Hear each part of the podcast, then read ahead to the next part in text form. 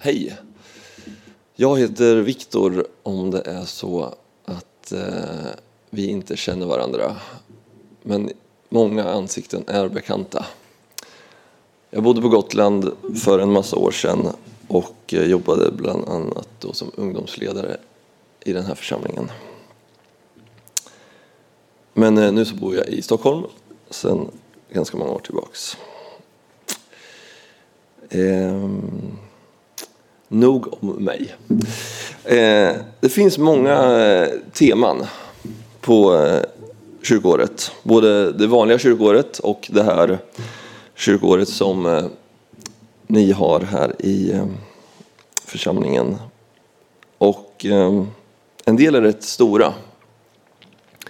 Men få kan nog mäta sig med temat Gud.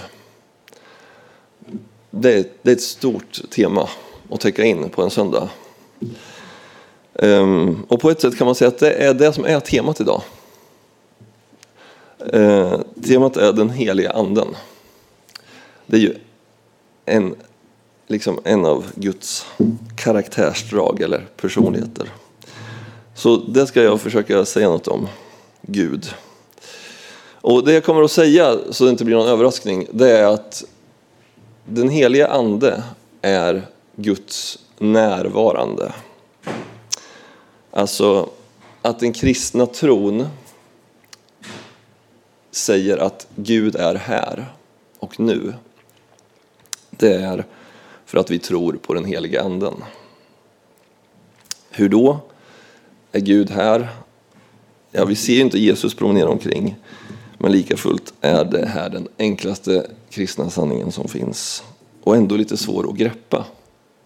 Eftersom den heliga ande är lite svår att greppa. Men Gud är här. Och om vi ska ta det på allvar, tänker jag är bra att göra.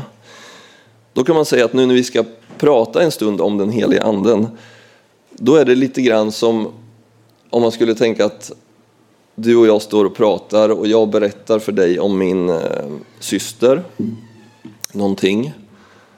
Och så kommer min syster in i rummet. Eh, då, då påverkar ju det vårt samtal på något sätt, att hon är där.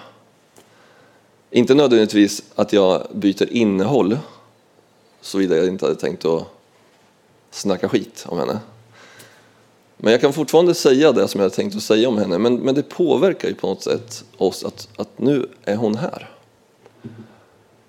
Det kan vi ha med oss, tänker jag, in i den här predikan, när jag ska försöka säga någonting om anden. Att den vi pratar om är här. Jag pratar inte om någon annan, någon annanstans. Anden är här med oss, som Katarina redan har sagt. I den sista boken i Bibeln då säger Jesus vid flera tillfällen att du som har öron hör vad anden säger till församlingen. Jag tror inte att det handlar om liksom, eh, fysiska öron, för att eh, en del har inga sådana. Och det kan inte heller handla om att man har liksom den fysiska möjligheten att höra, en del är döva. Utan jag tror att Jesus refererar till att vi har möjligheten att erfara Gud eftersom vi är människor. Vi är skapade med den förmågan att uppleva, att uppfatta Gud. Och eftersom du har det, lyssna. Lyssna efter vad Anden säger till församlingen. Så jag tänkte att vi eh, ber en bön nu. Och så gör vi den uppmaningen till vår bön. Att vi skulle få höra Anden säga någonting till oss. Vi kan sitta tysta bara några sekunder och bara ta in det stora, att Gud är här.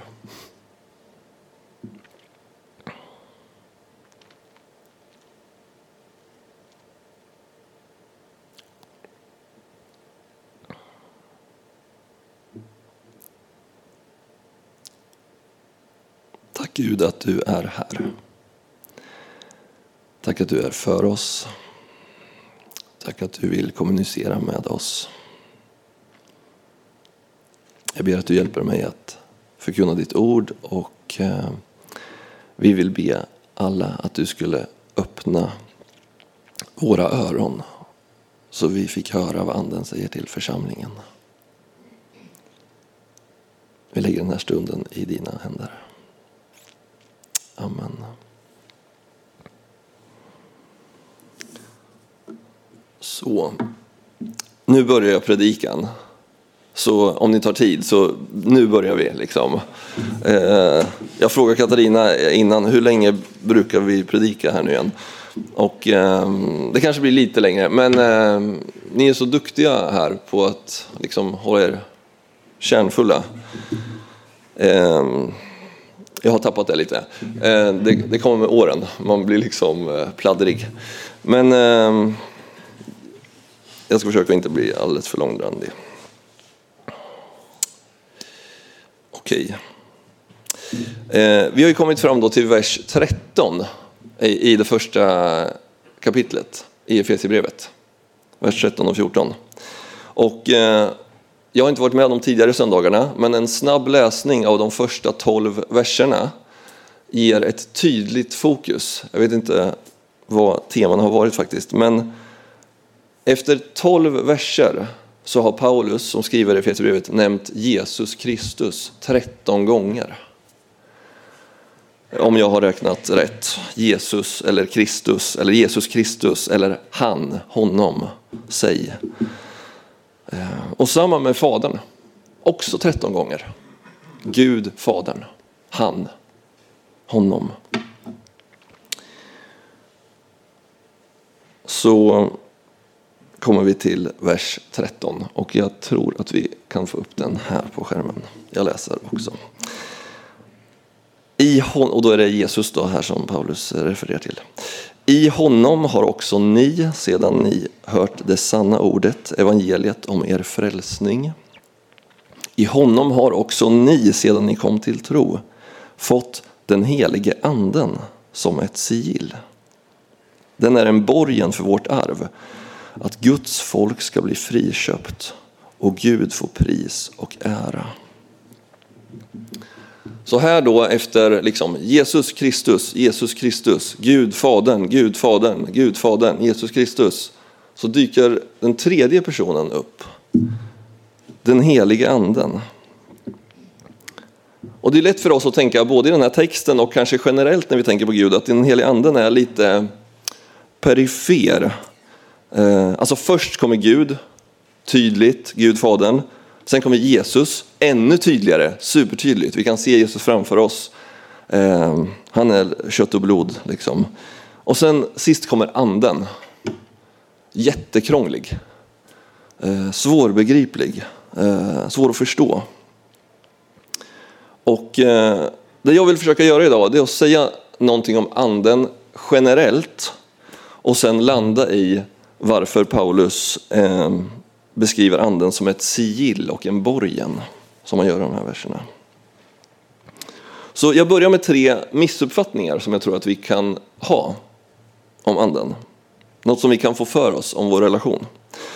Eh, och det första är att vi kan få för oss att det här med anden, det är inte så viktigt.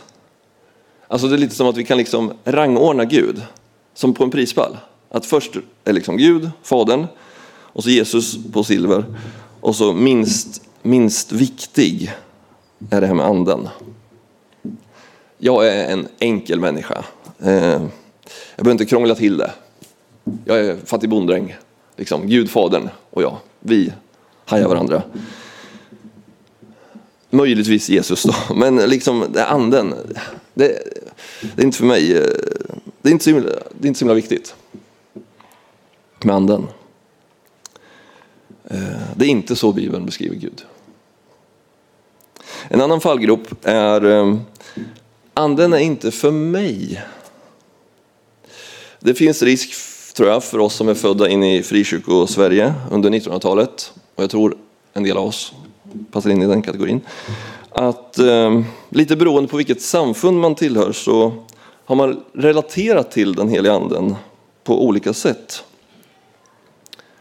Vilket ju såklart jag tror ni är med mig på det, att om man bara zoomar ut lite ur den ankdammen blir helt absurt. Alltså, Gud är ju Gud oavsett kontext. Vi kan inte förändra vem Gud är. Anden är för mig. Även jag som är uppvuxen i Svenska Missionsförbundet. Vilket leder oss till missuppfattning nummer tre. Anden gör mig lite rädd.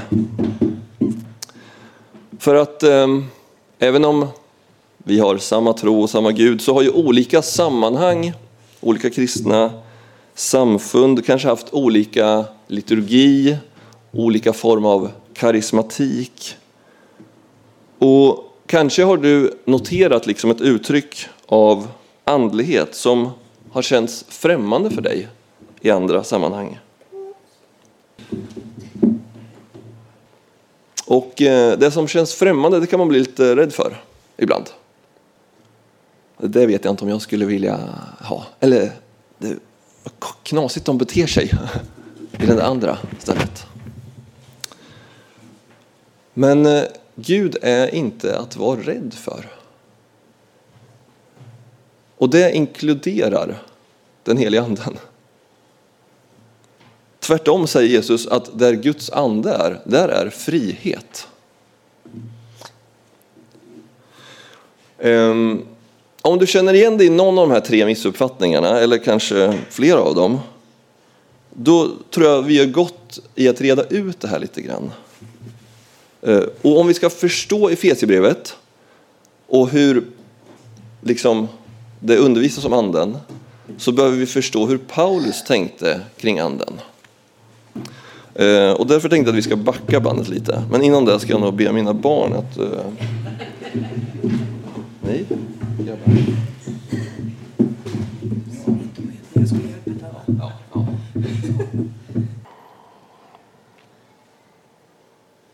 Nu ska vi se var vi var.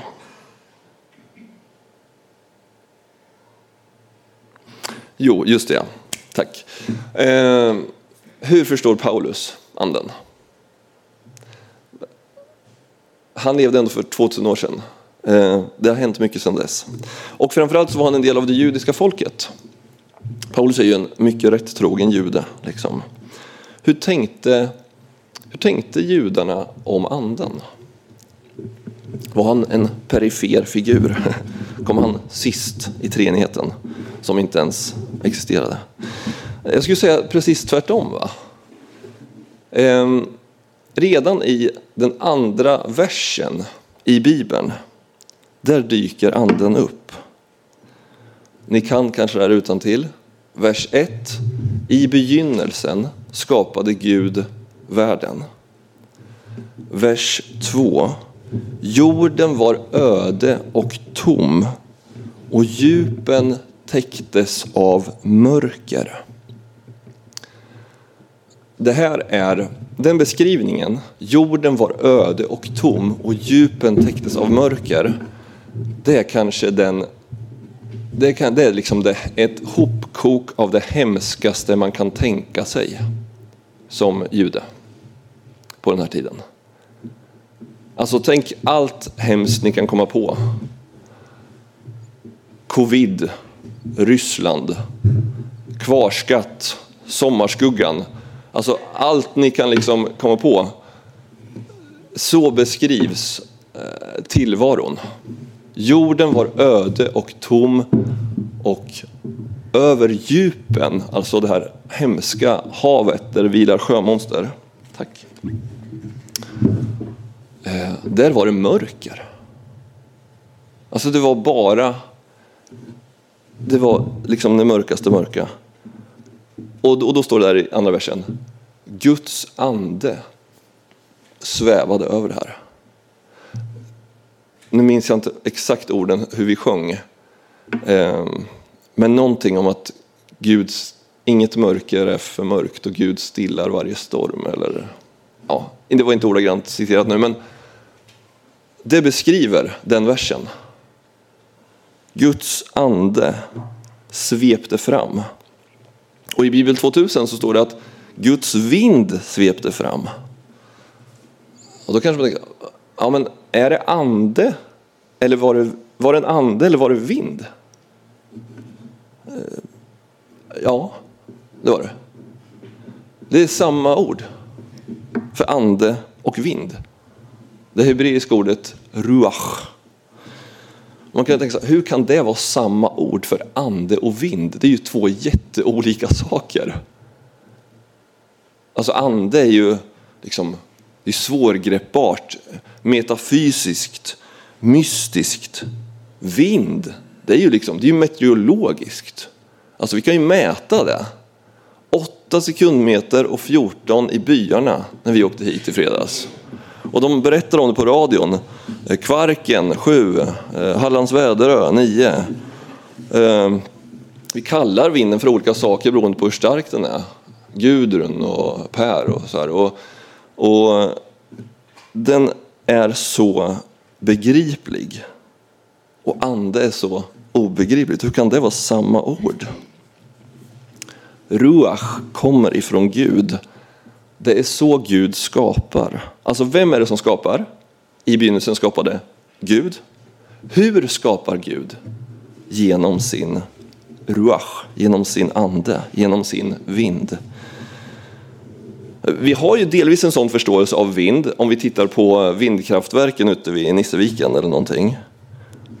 Alltså vi ser att vinden gör någonting. Vinden skapar och vi tänker så här, där, bra kilowattimmar. Alltså. Ehm. Så vi, vi kan liksom fatta det. Att vinden är en skapande kraft. Ehm. Men, men eh, på den tiden så tänkte man att den här vinden, den här ruachen, den här anden, det är liksom alltings livgivare. Det är den som skapar stjärnorna. Det är den som skapar sniglarna. Det är den som skapar mig. Eh, alltså Gud formar människan av jord och sen så andas han. Och, och Jesus refererar också till det sen när han, han andas på sina lärjungar och säger ta emot helig ande. Det är livgivande. Och det är inte bara i begynnelsen. Det är något pågående som sker hela tiden i Gamla Testamentet. Så det här ordet, ruach, det betyder liksom ande, det betyder vind, det betyder andning. Det är Guds skapande energi som får och ger allting liv. Det är den förståelsen Paulus har av anden. Det finns en, eh, en sång av eh, låtskrivaren Joakim Berg, Utan dina andetag, som eh, säkert har sjungits på minst ett bröllop. Eh, och med rätta, för den uttrycker, eh, liksom, sångaren uttrycker hur den gör sig så beroende av den som den sjunger till. Refrängen går så här. Jag kan inte ens gå utan din luft i mina lungor. Jag kan inte ens stå när du inte ser på. Genomskinligt grå blir jag utan dina andetag. Dramatiska ord. Eh, och det är säkert så han känner sig när han tänker på den andra personen. Jag vet inte vem han har skrivit den här låten till. Men det är ju inte objektivt sant. Alltså, han, han är inte förlamad. Jag har sett Joakim Berg gå eh, flera gånger, så han kan gå och han kommer kunna gå eh, även utan den andra personens andetag. Men det, det är vackert, men det är inte objektivt sant. Men, men så ser liksom det hebreiska folket på Guds ande. Det är objektivt sant. Vi har vårt liv från dina andetag. Det hänger ihop. Guds vind som ger liv och inte bara engångsföreteelse. Eh, Saltaren 104 och 30 säger så här. Du sänder din ande, alltså det är någonting pågående. Och då skapas liv. Du gör jorden ny. Och vi läste, eller bad förut, att du gör allting nytt till och med. Det, det är så det hebreiska folket förstår att Gud skapade världen. Inte bara att det hände någon gång för x antal år sedan. Att Gud skapade världen betyder att Gud skapar världen. Gud är en pågående skaparkraft. Och genom Gamla Testamentet får den här skaparkraften mer och mer karaktär. Eh, när det israeliska folket ska räddas ut ur Egypten, de kommer till det här stora Röda havet. Och vad är det som kommer att rädda dem där? Jo, en stor stark ruach, en stor stark vind som delar upp havet. Så, så för Paulus, och det, det gör vi nog väl i att förstå, så, så är liksom Guds ande, Guds skapande kraft, Guds närvaro här och nu är supercentral. Ehm, han lever av den här vinden. Bokstavligt. Han säger eh, det i Apostlagärningarna 17 och 28 till exempel. Ty i honom är det vi lever, rör oss och är till.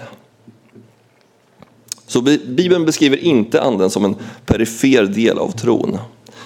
Tvärtom.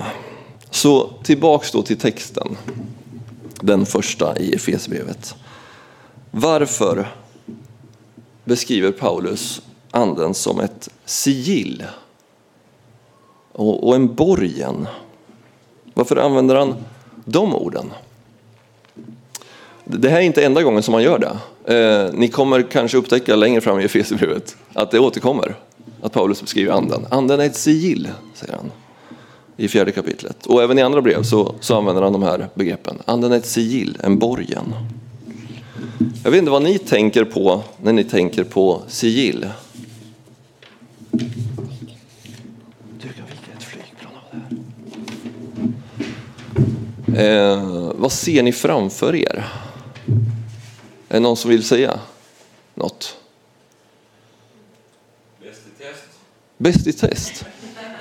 Ja just det, ja, på loggan är det en, eller på, ja just det. Är en sån där röd va? Ett sil, ja just det.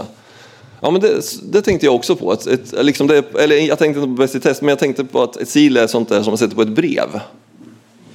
Eh, var det många som tänkte på det? Ja. Eh, det verkar som att ett sil kan också vara av större karaktär. För samma grekiska ord används till exempel när Jesus har dött. De har eh, lagt honom i graven rullat för den stora stenen. Men då kommer översteprästerna på att vänta nu, eh, jag vet ju att han har mm, gått runt och sagt att han ska uppstå på den tredje dagen och tänk om hans lärjungar försöker sig på något och röva bort kroppen. Så kan vi inte också sätta ett sigill på graven? Eh, eh, det är samma ord som används där. Eh, och hur man ens sätter ett sigill på en sten, det vet jag inte riktigt. Men jag tänker att det det här ordet vill förmedla det är ju att det har någonting med äkthet att göra. Alltså jag vet när jag får det här brevet, eller när jag går till den där graven och ser sigillet sitta där på liksom stenen, att här är det ingen som har varit inne och grejat. Det här är äkta vara. Det här är det riktiga. Det är lite som en krav, eller som någon slags märkning på en vara, kött från Sverige. Det här är äkta. Ehm, det ger mig en visshet om att det här är sant. Ingen har ändrat på det här. Det här gäller. Och med borgen, det andra ordet, så tänker jag att det är lite liknande. En borgen är ju en slags, eh, det är väl som en förskottsbetalning, eller hur? Alltså vi har gjort en affär, jag och Thomas. Nej, vi har inte det, men jag hittar på det. Eh, eh, en säkerhet. Vad bra, det var det jag skulle komma till. Toppen. Ja, det gör inget eh, sparar vi eh, tid. Eh, Nej, men att om jag är osäker på, liksom, jag har sålt den här grejen till Thomas, men så har han betalat en, som en liten förskottsbetalning. Då, då vet jag om jag, det kommer bli av. Alltså affären är redan på gång. Det här kommer bli av, det är bara en fråga om när. Så, så vad är det då som Paulus säger att anden vill att vi ska veta att det här är äkta. Det här är på riktigt. Det är en trygghet, en säkerhet. Vad är det som, som anden ska påminna oss om? Jag tänker att det är det som Paulus har skrivit om i de första tolv verserna. Att vi ska stå inför Gud i kärlek. Att vi genom Jesus har barns rätt, söners rätt står det, men också döttrars tänker jag. Att vi kan få förlåtelse. Tänk på den tydligaste bilden av treenigheten i Nya Testamentet. Jesus döps, anden dyker upp i form av en duva och faderns röst säger du min älskade son. Anden vill påminna oss om att vi genom Jesus är i samma position i förhållande till Gud. Så att vi också får höra du är min älskade son. Jag är strax klar. Såg ni Melodifestivalen igår? Nej. Ni missade inte så mycket. Men eh, eh, eh en del låtar de sätter sig ju väldigt snabbt. Har ni tänkt på det? Även fast det är första gången man hör dem så i slutet av låten så kan man dem utan till. Fast de bara har gått i en och en halv minut. Och det är för att de sjunger samma sak hela tiden. Eh, och när jag tänkte på det igår, då tänkte jag på en sång som jag sjöng när jag gick i kyrkans barnkör. Eh, om möjligt ännu enklare. Den gick så här. Jesus finns fast han inte syns. Det är sant. Ja, det är verkligen sant. Eh, och sen fortsätter den. Jesus finns fast han inte syns. Ja, det är sant. Och sen så kommer avslutningen. Jesus finns fast han inte syns. Det är sant. Ja, det är verkligen sant. Och bara för att knyta ihop säcken. Jesus finns fast han inte syns. Ja, det är sant. Och jag ska inte liksom fördjupa mig i den här textmassan, men det som låten i stora drag försöker att tala om för oss, det är att Jesus finns trots att han inte syns. Och avslutningsvis tänker jag då att det här kan vi tro på på två sätt. Han kan finnas fast han inte syns för att han helt enkelt är någon annanstans. Tänk på en släkting du har på fastlandet, om du har en sån. De finns ju just nu, fast de inte syns. Det är för att de är någon annanstans än här. Så skulle vi kunna tro på Jesus. Han finns och han syns inte. Det är logiskt eftersom han är någon annanstans. Han är någonstans långt bort och jag kan kommunicera med honom genom bön. Det blir som en slags satellittelefonsamtal till någon långt där borta. Och det kan ge mig tröst att veta att det finns någon som har allt i sin hand. Eh, men min relation till Gud, mitt liv med Gud, blir då en slags långdistansrelation. Men jag tror att sången kanske hävdar något mer mellan raderna. Nämligen att Jesus finns här. Han finns här och nu.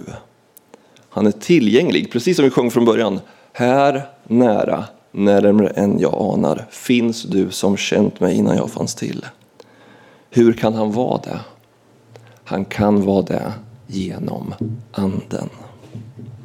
Den ande som vittnar om Jesus försonande blod, den ande som ger liv åt alla, den ande som skapar och återskapar när saker går sönder eller blir trasigt i mig. Och som hela tiden vill involvera mig i sin skapande process. Så det är i korta drag det glädjebud som jag vill predika idag. Gud är här genom sin ande. Han är inte bara här för någon annan. Han är här för mig. Han är här för dig. Och du behöver inte rädslas den helige Ande.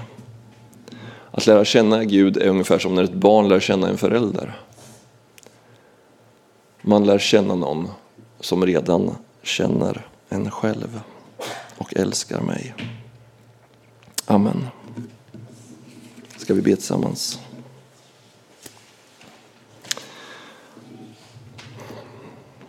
Tack Gud att vi får lära känna dig. Att du vill göra dig känd och när vi lär känna dig så upptäcker vi att vi är utsatta för din kärlek. Allra mest det.